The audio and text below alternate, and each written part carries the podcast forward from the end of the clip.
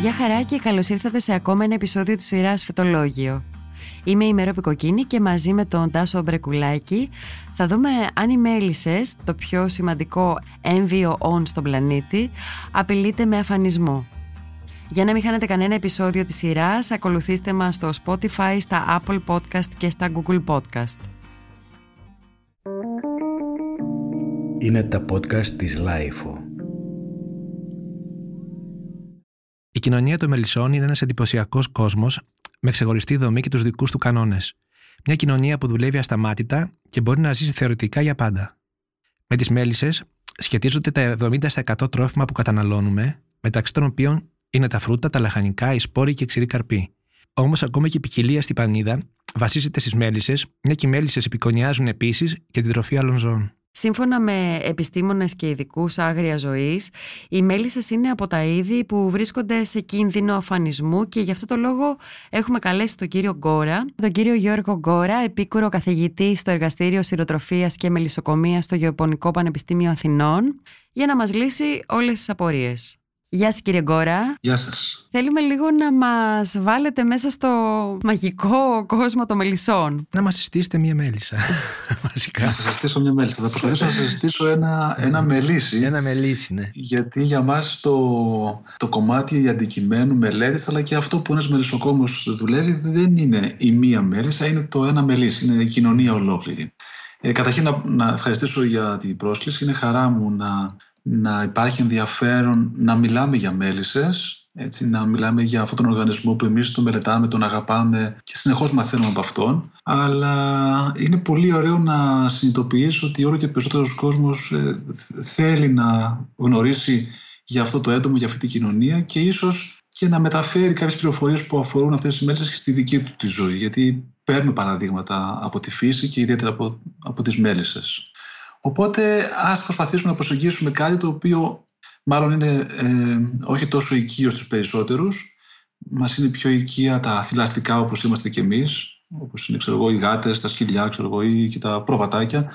Αλλά η μέλισσα είναι έντομο και ως έτσι πρέπει να αλλάξουμε λίγο τον τρόπο που θέλουμε να τη δούμε για να μπορέσουμε να την κατανοήσουμε κιόλας. Η μέλισσα και το μελίσι καλύτερα, αυτό που είπα στην αρχή, η κοινωνία των μελισσών, είναι μια κοινωνία οσμών. Δουλεύει με μυρωδιές. Ε, από αυτές καταλαβαίνω τι συμβαίνει και με βάση αυτές οργανώνονται μέσα στη φωλιά τους. Ε, αντιλαμβάνονται την παρουσία της βασίλισσας που μία την έχουν. Μπορεί να είναι ένα μελίσι που να έχει 30-40 χιλιάδες εργάτριες μέλισσες.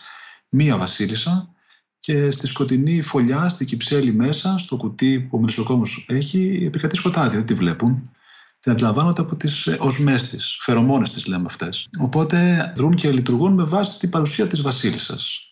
Δεν διατάζει, δεν ορίζει τι θα κάνει κάθε μία μέλισσα, αλλά η οσμή της δημιουργεί μια οργάνωση που από εκεί και μετά εξαπλώνεται αυτή η οργάνωση και στις υπόλοιπες δράσεις. Υπάρχουν μέλισσες που φροντίζουν τα παιδάκια τους, ταΐζουν, περιποιούνται το γόνο. Υπάρχουν μέλισσες οι οποίες συλλέγουν νέκταρ για να γίνει το μέλι και μέλισσες οι οποίες συλλέγουν γύρι που είναι άλλο είδος τροφής πρωτεϊνικής ε, σύνθεσης. Αυτή η κατανομή εργασίας και η οργάνωση προκύπτει πάντοτε μέσα από τις οσμέ, τις φερομόνες, αυτό που σα έλεγα νωρίτερα. Αυτό είναι καταρχήν το πρώτο που πρέπει να έχουμε στο νου μας. Κύριε Γκορέ, να σας ρωτήσω πριν, πριν μας πείτε και, και άλλα έτσι, πολύ ε, ενδιαφέροντα πράγματα για τις μέλισσες ε, και τις κοινωνίες των μελισσών.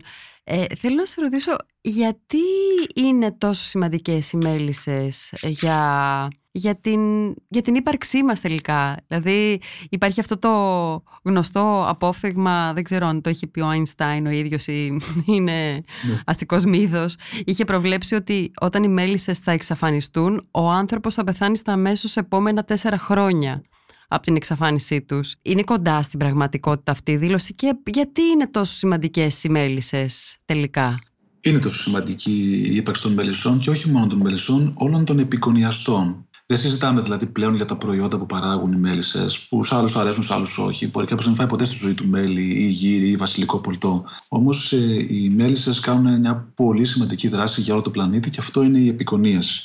Πιθανόν να φοιτηρήσει να μην την είπε ο Einstein, όπως πολύ σωστά το λέτε, δεν γνωρίζουμε αν το έχει πει. Όμως αυτή η πληροφορία έχει μια έτσι, πολύ μεγάλη αλήθεια, γιατί χωρίς τις μέλισσες ε, χάνουμε τη δυνατότητα της επικονίασης.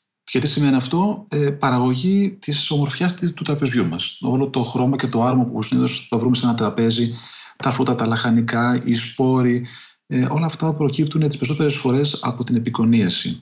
Χωρίς τις μέλισσες, η διατροφή μας ε, θα περιορίζονταν σε ε, βασικά, βασικές τροφές ε, που δεν χρειάζονται επικονιαστές όπως είναι το καλαμπόκι, τα σιτηρά και το ρύζι. Θα τρώγαμε αυτά. Δεν θα είχαμε φρούτα, λαχανικά. Ένα πολύ μεγάλο μέρος των, των καλλιεργόμενων φυτών, γύρω στο 84-85% απαιτεί επικονίαση.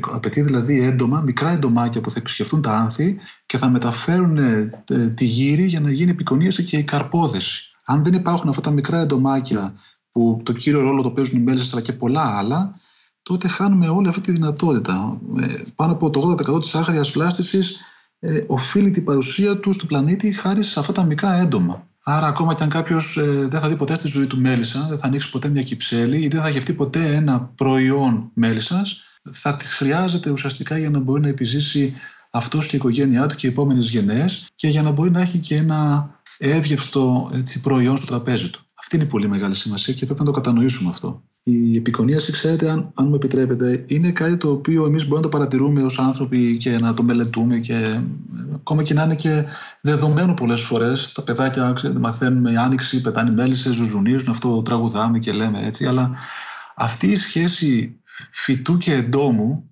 έντομα, ξαναλέω, δεν είναι μόνο οι μέλισσες που κάνουν αυτή τη δουλειά, αλλά γενικά και πολλά άλλα, αυτή είναι μια σχέση συνύπαρξης που ε, έχει μια βάση εκατομμυρίων χρόνων που εμείς τώρα τη βλέπουμε στο πεπερασμένο χρόνο ζωής που έχουμε ως ανθρωπότητα. Αυτή η βάση είναι τόσο αμοιβαία και τόσο αλεξαρτώμενη που αν χαθεί το ένα θα χαθεί και το άλλο. Αν χαθούν οι επικονιαστές θα χαθούν τα φυτά.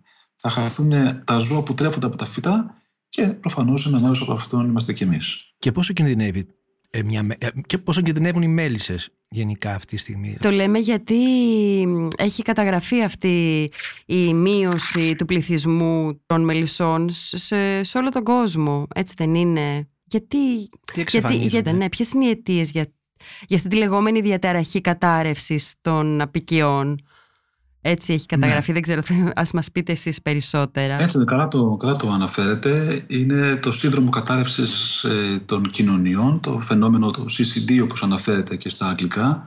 Ε, είναι ένα φαινόμενο το οποίο δεν έχει άμεση εξήγηση. Είναι αυτό ότι αναφέρονται σε κατάρρευση κοινωνιών μελισσών. Ε, τα αίτια πιθανότατα να είναι πάρα πολλά και σύνθετα και μεταξύ τους αλληλεξαρτώμενα. Μπορεί να είναι οι έντονες μονοκαλλιέργειες που επικράτησαν ε, ε, έντονα τα προηγούμενα χρόνια. Ε, είναι η χρήση των αγροχημικών, οι έντονοι ψεκασμοί που έχουν γίνει στις καλλιέργειες. Είναι ένα σύνθετο περιβάλλον αντίξεων ηθικών που έχουμε δημιουργήσει στο πλανήτη μας που επηρεάζει, ξαναλέω, όλους τους επικονιαστές. Όλοι οι επικονιαστές, πολύ μεγάλο μέρος άλλων επικονιαστών έχει ήδη χαθεί ή είναι αρκετά περιορισμένοι οι πληθυσμοί τους. Άρα, φτάνοντας σε ένα τέτοιο σημείο η ανθρωπότητα, ε, βασίζεται ουσιαστικά αν έχω χάσει ε, σκαθάρια, ε, κολεόπτερα ή πεταλούδες που μπορούν να μου κάνουν επικονίαση σε ένα βαθμό. Αυτή τη στιγμή, ε, έχοντας χάσει ένα μεγάλο μέρος τέτοιων πληθυσμών, που το παρατηρούμε, βασιζόμαστε πλέον στις μέλισσες. Και οι μέλισσες επίσης χάνονται σε έναν ενίοτε γοργό ρυθμό, όμως εκεί κάνει μια ανάσχεση ο μελισσοκόμος. Ο Μελισσοκόμος ε, ε, σε κόντρα των καιρών προσπαθεί να ανανεώσει τα μέλη του, να ξαναπολαπλασιάσει τους πληθυσμούς του για να μπορέσει να παράγει τα προϊόντα. Και παράγοντας προϊόντα ο ίδιος, ε, εν γνώση του ή ακόμα και όχι πάντα, διασώζει και τον πλανήτη. Γιατί οι μέλισσες που αναπαράγει ο ίδιος, που ίσως ένα φυσικό, σε φυσικές συνθήκες χωρίς την παρουσία του μελισσοκόμου θα χάνονταν όπως χάθηκαν και πολλά άλλα έντομα, αυτή η ανανέωση του πληθυσμού που κάνει ο μελισσοκόμος παρέχει ακόμα την ε, επικονίαση. Να πούμε λίγο πώς εκμεταλλεύεται ο άνθρωπος ε, τις μέλισσες. Ε, θα προτιμούσα να πούμε ότι αξιοποιεί τις μέλισσες, πώς, αν μου επιτρέπετε. Πώς αξιοποιεί τις μέλισσες. Ναι. ναι, γιατί η εκμετάλλευση ε, είναι μια έννοια αρκετά αυστηρή και με όλα αυτά που σας είπα ο άνθρωπος προσπαθεί να αξιοποιήσει τις μέλισσες. Ο μελισσοκόμος αγαπάει τα μελίσια του, δεν θέλει να τα χάσει, δεν θέλει να ε, δηλητηριαστούν ή να εξαντληθούν σε εργασία, αν μπορούμε να πούμε κάτι τέτοιο. Γιατί δεν θα έχει ο ίδιος, και καθαρά οικονομικά να το δείτε, δεν θα έχει ο ίδιος μετά τους πληθυσμούς που χρειάζεται για να συλλέξει προϊόντα. Οπότε ο άνθρωπος τι κάνει, έχει μέσα σε αυτά τα κουτιά τις κυψέλες που όλοι λίγο μπορεί να έχουμε δει, πληθυσμούς μελισσών. Κάθε μελίσση είναι ένας οργανισμός, λέμε. Όπως κάποιος έχει 100 πρόβατα, μπορεί κάποιος να έχει 100 μελίσια, 100 κουτιά. Ε, και αυτά τα μελίσια μεταφέρονται σε διάφορους τόπους προκειμένου να ε, βρεθούν σε περιβάλλοντα που υπάρχουν ανθοφορίες. Στις ανθοφορίες οι μέλισσες συλλέγουν μέλι και γύρι για την ανάπτυξη και επιβίωσή τους. Το ένστικτο της μέλισσας είναι να μαζεύει μέλι παραπάνω από όσο χρειάζεται για να ξεχειμονιάσει. Αυτό το, το βασικό ένστικτο των μελισσών είναι να, να έχουν γεμάτες αποθήκες για να βγει ο χειμώνας, τότε που δεν υπάρχουν ανθοφορίες. Γι' αυτό δουλεύουν όλο το διάστημα της άνοιξης καλοκαιριού και φθινοπόρου σε καλές συνθήκες για να έχουν γεμάτες αποθήκες για το χειμώνα που δεν θα υπάρχουν ανθοφορίες.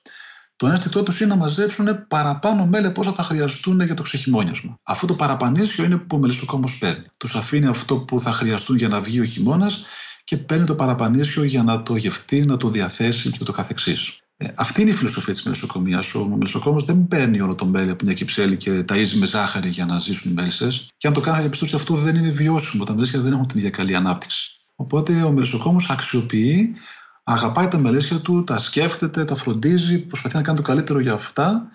Ε, χρειάζεται όμως συμμαχία της φύσης.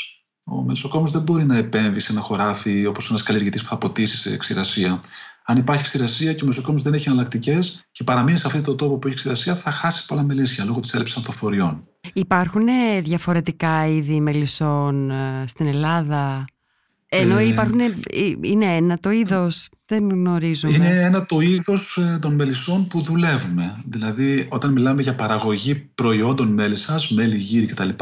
Έχουμε ένα είδος μελισσών, το άπης μελίφερα. Από εκεί και μετά οι είδη μελισσών, άγριες μέλισσες, αγριομέλισσες όπως αναφέρονται, είναι συνολικά αναφέρονται πάνω από 20.000 είδη μελισσών να υπάρχουν στον κόσμο. Mm. Κανένα από αυτά ο άνθρωπος δεν τα, δεν τα αξιοποιεί για να μπορέσει να παράγει προϊόντα προϊόντα, μιλάμε πάντα για ένα είδος μέλισσας, όχι μόνο στην Ελλάδα, στο μεγαλύτερο μέρος του κόσμου. Και, και πώς εξημερώνονται οι μέλισσες, δηλαδή, πώς κάποιος. Πώς ο μελισσοκόμο ξεκινάει για να φτιάξει ένα μελίσι. Μπορεί να είναι βασικές αυτές οι ερωτήσεις που σας κάνουμε, αλλά πραγματικά νομίζω ότι πολλοί κόσμος δεν γνωρίζει. Θα το ε, εξηγήσω νομίζω και ελπίζω. Ε, καταρχήν δεν υπάρχουν εξημερωμένες μέλισσες. Η μέλισσα ευτυχώς παραμένει ένα άγριο είδος με την έννοια ότι δεν αναγνωρίζει τον μελισσοκόμο της όπως τα ζώα, το, τον ιδιοκτήτη τους ή το βοσκό τους. Ο μελισσοκόμος πηγαίνοντας στα μελίσια είναι πάντοτε μια ενόχληση για τις μέλισσες. Ανοίγοντας ένα καπάκι και ε, χαλώντας όλη αυτή την οργάνωση που έχει εκείνη τη στιγμή, σίγουρα οι μέλισσες αυτό δεν το επιθυμούν. Εν τούτης, ο μελισσοκόμος φροντίζει να έχει μέτρα προφύλαξης τόσο για τον ίδιο, δηλαδή μάσκα, γάντια που μπορεί να έχετε δει μερικές φορές, αλλά και για το μελίσι. Ουσιαστικά, να το απαντήσω λίγο αλλιώς, οι μέλισσες δεν αναγνωρίζουν το μελισσοκόμο τους, Αναγνωρίζουν όμως, θα λέγαμε, έναν ήρεμο μελισσοκόμο. Όταν πηγαίνουμε στα μελίσια, είμαστε ήρεμοι, κάνουμε ήρεμες κινήσεις και πολλές φορές, παρά τα μέτρα προστασία που υπάρχουν, μάσκα, γάντια και το καθεξής, πολλές φορές μπορούμε να ανοίξουμε και τα μελίσια μας ε, χωρίς τίποτα από αυτά. Χρησιμοποιούμε καπνό με τον οποίο οι μέλισσες δεν σλίζονται, απλά πεινάνε ε, τους ανοίγει η όρεξη, τρώνε μελάκι από αυτό που έχουν ίδιε αποθηκευμένο και είναι και με αυτόν τον τρόπο έτσι πιο δεκτικές στους χειρισμούς μας. Δεν χρειάζεται φόβος σε ένα μελίσι, χρειάζεται γνώση πώς να χειριστούμε ένα μελίσι, ώστε να το ενοχλήσουμε το λιγότερο δυνατό για να του παρέχουμε αυτά που χρειάζεται και να φύγουμε. Αυτό κάνει ένας μεσοκόμο. Ο μεσοκόμο δεν πηγαίνει σε καθημερινή βάση να ανοίγει ένα μελίσι για να το καθαρίζει, να το βλέπει όπως γίνεται σε άλλα ζώα, για παράδειγμα. Ο μεσοκόμο ανοίγει ένα μελίσι ε, μια φορά την εβδομάδα ή μια φορά το μήνα, αναλόγως στην εποχή, για να δει αν είναι όλα καλά και να βοηθήσει εκεί που χρειάζεται δεν επεμβαίνουμε συχνά στα μελίσια γιατί έχουν έναν άγριο χαρακτήρα, όχι τη επιθετικότητα να κεντρήσουν, ότι θέλουν την ησυχία τους για να δουλέψουν σωστότερα και πιο αρμονικά με τη φύση. Και με την ίδια έννοια αυτή, ως άγριο είδος, ως μη εξημερωμένο να το πω καλύτερα, δεν, ε, δεν είναι οικόσιτε που θα μπορούσαμε να τις ταΐζουμε με σιτηρές όπως συμβαίνει σε άλλες αγροτικές ε, ζωικές παραγωγές που συμβαίνουν έτσι, με τις αγελάδες, με τα γουρουνάκια και το καθεξής.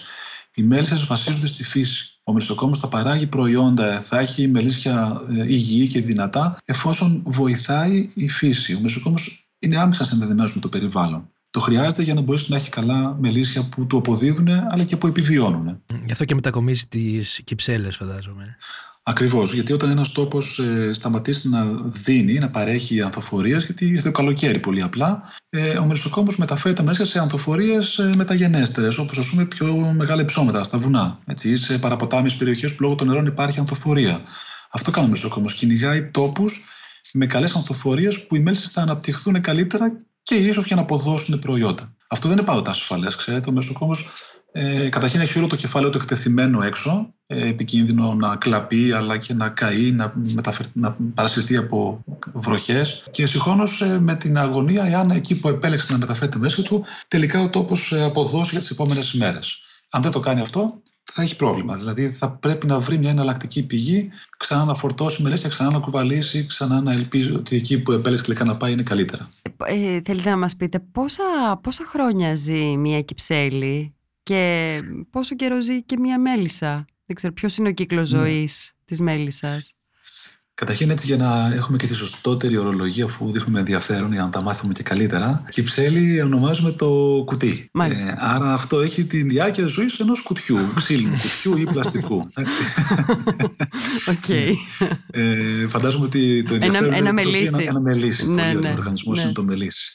Ε, το, το, το μπερδεύουμε έτσι δεν είναι δικό σας το θέμα. Μην στεναχωριέστε, θα το μάθουμε σιγά σιγά πιστεύω καλύτερα όλοι. Ε, μελίσι είναι οργανισμός, το οποίο με το δεδομένο του ότι είναι ένας οργανισμός, φανταζόμαστε ότι έχει και ε, διάρκεια ζωής. Τώρα, για να μπορέσουμε να το καταλάβουμε καλύτερα, αυτό που είπα στην αρχή, επειδή είναι έντομο και πρέπει να το προσεγγίσουμε εμείς τα θηλαστικά από τη δική μας ικανότητα σκέψης, θα πρέπει να το παρομοιάσουμε με έναν οργανισμό που καταλαβαίνουμε. Και αυτό που λέμε σε αυτή την περίπτωση είναι να λέμε ότι οι μέλισσες είναι τα κύτταρα του οργανισμού. Όσο ανανεώνονται οι εργάτριες μέλισσες, έχουμε και ανανέωση του οργανισμού. Ποιος παράγει αυτές τις εργάτριες μέλισσες, η Βασίλισσα. Η Βασίλισσα ενός μελισσιού είναι αυτή η οποία μας δίνει γόνο, παιδάκια, νεαρό πληθυσμό και έτσι αυτές που πεθαίνουν λόγω γύρανσης ανανεώνονται από τις καινούργιες που παράγονται από τη βασίλισσα. Αυτή είναι η βασική αρχή. Ε, η βασίλισσα έχει μια διάρκεια ζωής γύρω στα τέσσερα χρόνια. Ενώ οι εργάτριες συνήθως όχι παραπάνω από 1,5 μήνα, 2 ή το πολύ 6, αυτές που ζουν το χειμώνα. Όμως η Βασίλισσα, μετά το τέλος της διάρκεια της ζωής της, στα τέσσερα χρόνια, δεν σημαίνει ότι πεθαίνει και το μελίσι. Έχει το μελίσι το μηχανισμό στη φάση εκείνη που η Βασίλισσα γερνάει και σιγά σιγά φθήνει και η δυνατότητα παραγωγής της πληθυσμός, την ανανέωση των κυτάρων που λέγαμε.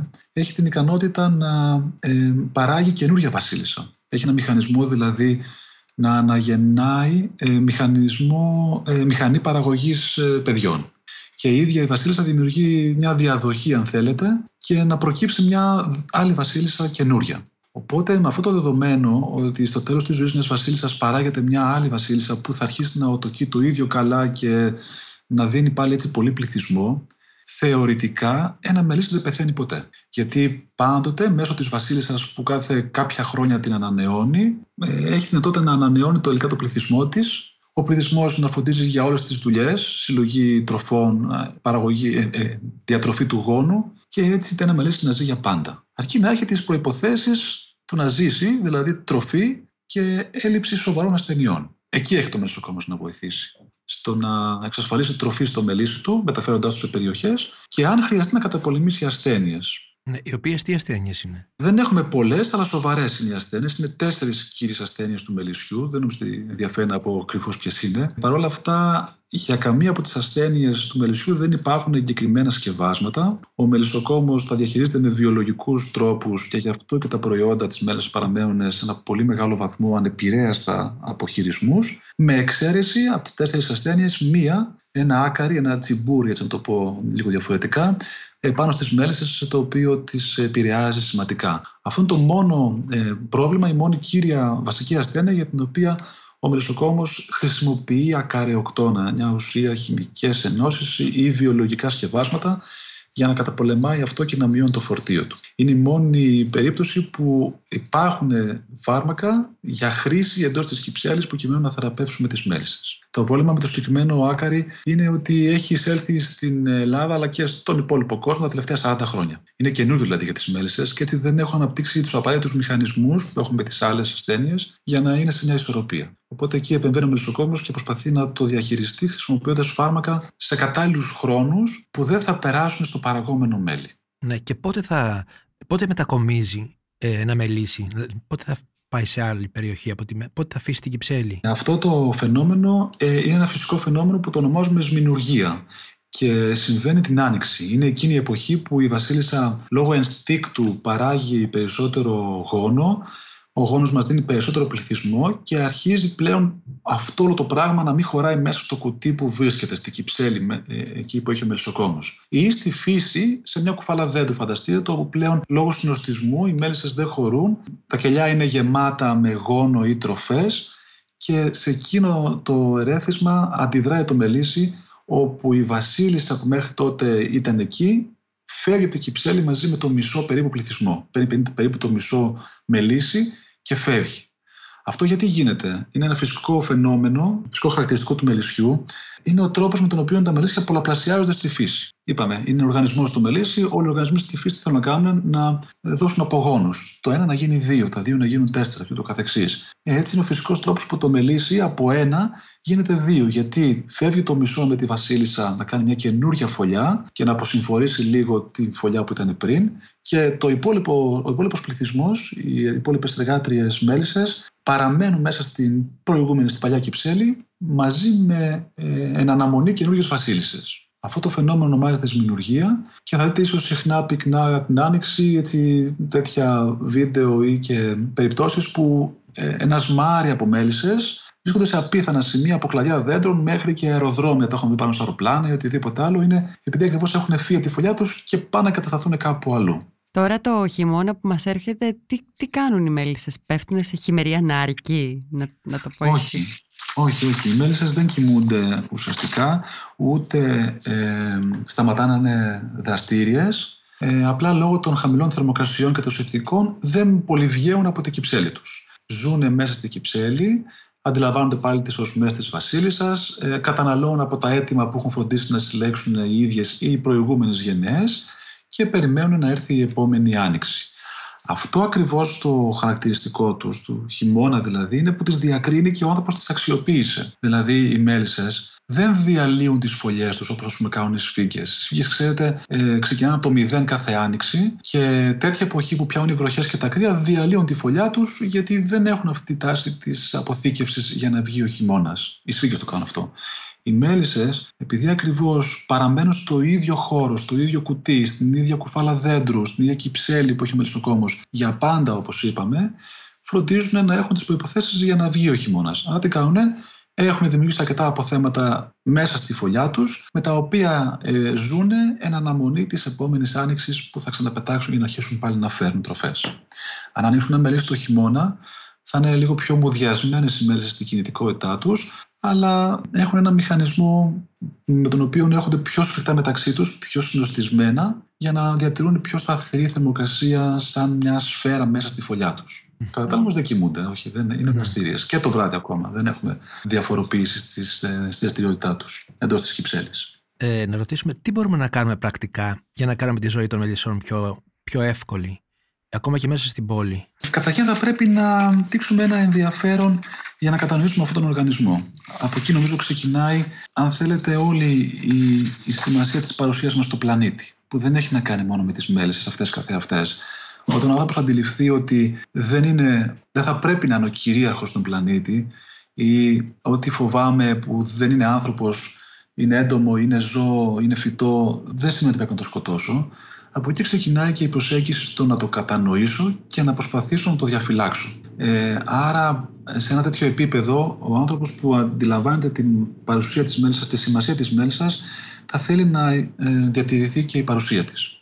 Ένα από τα πράγματα που μπορούμε να κάνουμε απλά είναι να προσπαθήσουμε να έχουμε φυτά μελισσοκομικά στο κήπο μας, στη γλάστρα μας, παρέχοντας έτσι τροφή σε μέλισσες ή και σε άλλα είδη εντόμων που ξαναλέω είναι πολύ χρήσιμα για επικονιαστικούς λόγους. Ε, το άλλο είναι να αποφεύγουμε τη χρήση χημικών εντομοκτώνων σε καλλιέργειες, ακόμα και αυτά που ένας μικροκαλλιεργητής μπορεί να έχει. Να εξασφαλίσουμε δηλαδή όσο γίνεται αυτό το χώρο, το, το φυσικό σύστημα, το χώρο που επιβιώνουν όλοι αυτοί οι οργανισμοί. Ε, ξέρετε, εμείς έχουμε δυστυχώς ε, την οτροπία, επειδή αναφέρεται στις πόλεις, θέλω να το πω αυτό, ε, ότι βάσει νομοθεσίας δεν επιτρέπεται η τοποθέτηση μελισσιών. Ε, σε πολλές ευρωπαϊκές χώρες, αντιλαμβανόμενοι όλο αυτό το πρόβλημα και την ανάγκη του να συνεπάρξουν και να διασφαλίσουν έτσι, να επιβιώσουν οι μέλισσες, Υπάρχει λεγόμενη αστική μελισσοκομεία. Βάζουν ακόμα και σε εμβληματικά κτίρια, έτσι, σταράτσε κτλ. κάποια μελίσια. Εμείς βάσει νομοθεσίας αυτό δεν μπορούμε να το κάνουμε. Μπορούμε όμως να μην ενοχλούμαστε εάν υπάρχουν μέλισσες ε, κάπου κοντά ή αν βλέπουμε, μελίσια μάλλον αν είναι κάπου κοντά, ή αν βλέπουμε μέλισσες πάνω σε άνθη, πάνω σε ε, κάποιες καλλιέργειες. Ξέρετε, η μέλισσα δεν είναι επικίνδυνη. Δεν θα μας κεντρήσει μια μέλισσα όταν βρίσκεται πάνω σε ένα λουλούδι. Η μέλισσα κεντρίζει μόνο όταν θέλει να φυλάξει, να προφυλάξει τη φωλιά της. Αν βρεθούμε σε ένα μελισσοκομείο κοντά, σε μια κυψέλη που οι μέλισσες μπαινοβγαίνουν στο σπίτι τους, εκεί θα είναι σημαντικό να προσέξουμε. Μια μέλισσα σε ένα λουλούδι επάνω, σε μια πηγή νερού, δεν έχει κανένα λόγο να κεντρήσει ε, έναν άνθρωπο. Με τις ε, πυρκαγιές του περασμένου καλοκαιριού, ε, τι ακριβώς έχει γίνει και πώς έχει κινδυνεύσει η ζωή των, των μελισσών, των... κάηκαν και μελίσια τέλος πάντων, έτσι. Ε, έχετε, έχετε εσείς εικόνα ε, ναι, νομίζω ότι όλοι έχουμε την ίδια εικόνα λίγο πολύ. Ε, μιλάμε για μια πολύ μεγάλη καταστροφή σε έναν παραδοσιακά μελισσοκομικό τόπο, όπως είναι αυτός της Βόρειας Εύβοιας, σε ένα ε, εξαιρετικού κάλους ε, ε, πευκοδάσος. Και αυτό είναι κάτι το οποίο δεν μπορεί να αποκατασταθεί εύκολα και γρήγορα. Ε, να πω το εξής η Ελλάδα ε, μαζί με την Τουρκία είναι οι μόνες χώρες παγκοσμίως που παράγουν το ε, πευκόμελο. Μπορούμε αυτό το πράγμα να το διαφημίσουμε στην Κουμένη και να προωθήσουμε ένα τέτοιο προϊόν όπως είναι το πευκόμελο. Αυτό σημαίνει ότι αν χάνουμε εκτάσεις ε, γης που έχουν πευκοδάσος, που οι μελισσοκόμοι παραδοσιακά τοποθετούν τα μέλη τους για να πάρουν τέτοιο μέλι, έχουμε χάσει και για τα επόμενα χρόνια μεγάλη παραγωγή που βασιζόμαστε. Ε, έτσι κι αλλιώς το μεγαλύτερο ποσοστό της ελληνικής παραγωγής σε μέλι είναι μέλια όπως το πευκόμενο, μέλια μελιτομάτων και όχι ανθόμελα. Πάνω από το 60-65% της ελληνικής παραγωγής είναι μέλια που προέρχονται από μελιτόδεις εκκρίσεις. Τι σημαίνει αυτό, μια μικρή παρένθεση αν μου επιτρέπετε. Ε, τα μέλια που παράγουμε, όχι μόνο στην Ελλάδα και παγκοσμίως, χωρίζονται σε δύο βασικές κατηγορίες. Η μία είναι η κατηγορία εκείνη που οι μέλισσες επισκέπτονται λουλούδια, παίρνουν νέκταρ και από εκεί προκύπτει το ανθόμελο, όπως είναι το πολύ γνωστό και εξαιρετικό θυμαρίσιο μέλι. Έτσι, έχουμε επίσκεψη σε άνθη θυμαριού και προκύπτει το μέλι από θυμάρι, όπως είναι και το μέλι από καστανιά, από πορτοκαλιά και το καθεξής. Και από την άλλη έχουμε όχι λουλούδια, αλλά κάποιες εκκρίσεις που βγαίνουν σε δέντρα μετά από προσβολή συνήθως άλλων εντόμων, μικρές σταγόνες ε, μελιτώματα το ονομάζουμε αυτά, τα οποία συλλέγουν οι μέλισσες και προκύπτει η δεύτερη κατηγορία μέλιο. Εκεί δεν έχουμε άνθη. Έτσι, έχουμε κάποιες προσβολές άλλων εντόμων σε δασικά δέντρα. Αυτά συλλέγονται από τις μέλισσες, αυτές οι μελιτώδεις εκκρίσεις και προκύπτουν τα μέλια μελιτώματος. Τέτοια έχουμε στην Ελλάδα το πεύκο, κατά κύριο λόγο, το έλατο και τη βελανιδιά. Το μεγαλύτερο ποσοστό της ελληνικής παραγωγής είναι αυτή η δεύτερη κατηγορία μελιών και κυρίως το πευκόμελο. Με δεδομένο λοιπόν ότι χάθηκαν τεράστιες εκτάσεις σε πευκοδάσο που οι μελισσοκόμοι μεταφέραν μελίσια τους, όχι μόνο οι μελισσοκόμοι της Εύβοιας, αυτό πρέπει να καταλάβουμε. Ε, ένα μεγάλο μέρος της παραγωγής σε πευκόμελο στην Ελλάδα προκύπτει για τη Βόρεια Ελλάδα, στη Χαλκιδική και στη Θάσο. Δηλαδή, πολλοί μελισσοκόμοι από τη Βόρεια Ελλάδα μετακινούν τα μελίσια τους στην εποχή ε, του φθινοπόρου στα πευκοδάση της Χαλκιδικής και της Θάσου και αντίστοιχα ένα δεύτερο μεγάλο μέρος των Ελλήνων μελισσοκόμων, κυρίως νότια κεντρική Ελλάδα, μεταφέρουν τα μερίσια τους στα πευκοδάση της Εύβοιας, της Βόρειας Εύβοιας. Οπότε δεν έχουν ζημιωθεί σημαντικά μόνο οι μελισσοκόμοι που κάνουν κατά μερίσια τους και τα είχαν τότε αυτοί που ζούσαν στην Εύβοια, έχουν ζημιωθεί και όλοι αυτοί οι μελισσοκόμοι που τέτοια εποχή τώρα θα βρίσκονταν μέσα εκεί. Τα, τα μετέφεραν εκεί τα μετέφεραν αυτή την εποχή εκεί. Και ξέρετε, είναι, μιλάμε για τεράστιους αριθμούς μελισσιών. Μπορεί να μιλάμε και για τις τάξεις του ε, 300-400 χιλιάδων μελισσιών που θα μπαίνουν εκεί μέσα, που μπαίνουν εκεί μέσα κάθε χρόνο. Και αυτό σημαίνει μείωση παραγωγής ως προϊόν ελληνικό. Ε, σημαίνει μείωση ενός ιδιαίτερου προϊόντος στο πευκόμελο και δυστυχώς ε, δεν έχουμε να περιμένουμε αυτό το πράγμα να αποκατασταθεί τα επόμενα χρόνια. Γιατί δεν είναι μια, ένα φυτό το οποίο θα βγει τα επόμενα χρόνια και άμεσα θα είναι παραγωγικό. Την άνοιξη θα βγουν από τα καμένα πολλά άλλα φυτά, θάμνοι που θα αναγεννηθούν και ούτω καθεξής. το πευκοδάσος θα αργήσει να αναγεννηθεί, ένα αυτό. Και δεύτερον, για να προκύψει το πευκόμελο που σας είπα, πρέπει να δημιουργηθεί και μια ισορροπία με ένα άλλο έντομο που εγκαθίσταται στο πευκοδάσος. Τον κοινό εργάτη που ονομάζουν, που προκύπτει μια βαμβακάδα στα πεύκα. Για να πάρουν μετά οι μέλισσε το μελίτωμα και να προκύψει το πευκόμελο. Είναι μια ισορροπία λοιπόν σε αυτό το σύστημα πευκοδάσος, έντομο που προσβάλλει το πευκοδάσος και παράγει μελιτόδε σε κρίσεις και έρχεται σε μια αρμονία μετά από κάποια χρόνια, σε μια ισορροπία και οι μέλισσες που χρησιμοποιούν αυτή την ισορροπία και προκύπτει το λεγόμενο πευκόμελο. Αυτό για να συμβεί, φανταζόμαστε θα περάσουν τα 10 χρόνια είναι πολύ αισιόδοξο σενάριο, ίσως και 20 και 30 χρόνια, για να ξαναέχουμε μια η ίδια συνθήκη όπως είχαμε πριν από τις φωτιές αυτές. Άρα τα πράγματα δεν είναι καλά.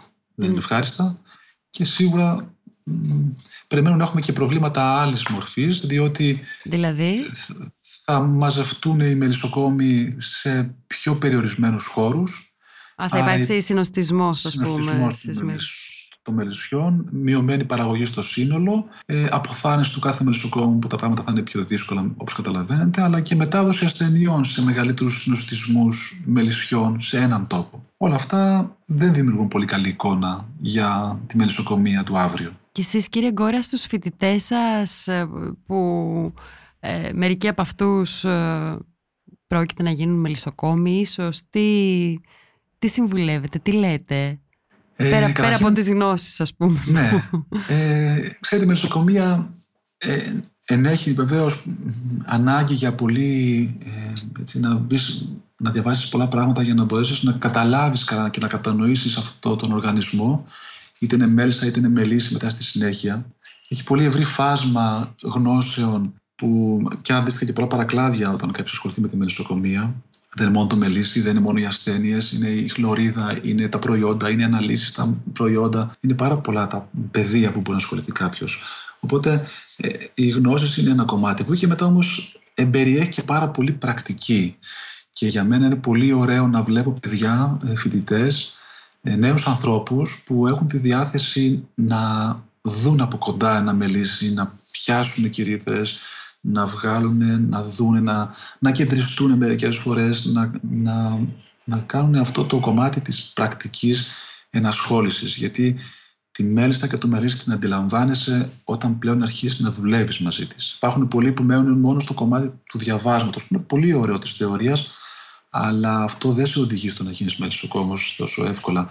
Μελισσοκόμο γίνεσαι όταν πλέον αρχίζεις και να ασχολείσαι πολύ με το μελίσι και να αφιερώνεις ώρες με αυτά. Εκεί, εκεί καταλαβαίνεις τον έρωτα πλέον της επαφής με το μελίσι ε, αυτό καθεαυτό ως οργανισμό.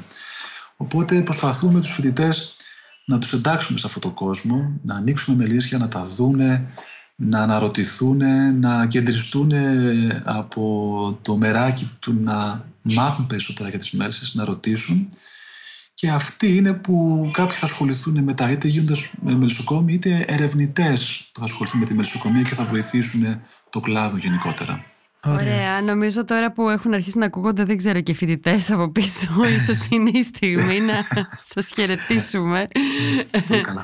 Ε, ευχαριστούμε πάρα πολύ. Ευχαριστούμε, ήταν πολύ χρήσιμα. Και εγώ σας ευχαριστώ. Ήταν ακόμα ένα επεισόδιο της σειράς Φιτολόγιο. Τα podcast της LIFO ανανεώνονται καθημερινά και τα ακούτε μέσα από το LIFO.gr ή τις εφαρμογές της Apple, του Spotify ή της Google. Κάντε subscribe πατώντας πάνω στα αντίστοιχα εικονίδια για να μην χάνετε κανένα επεισόδιο. Ηχοληψία, επεξεργασία και επιμέλεια, φέδωνας χτενάς και μερόπικο κοκκίνη. Ήταν μια παραγωγή της LIFO. Είναι τα podcast της LIFO.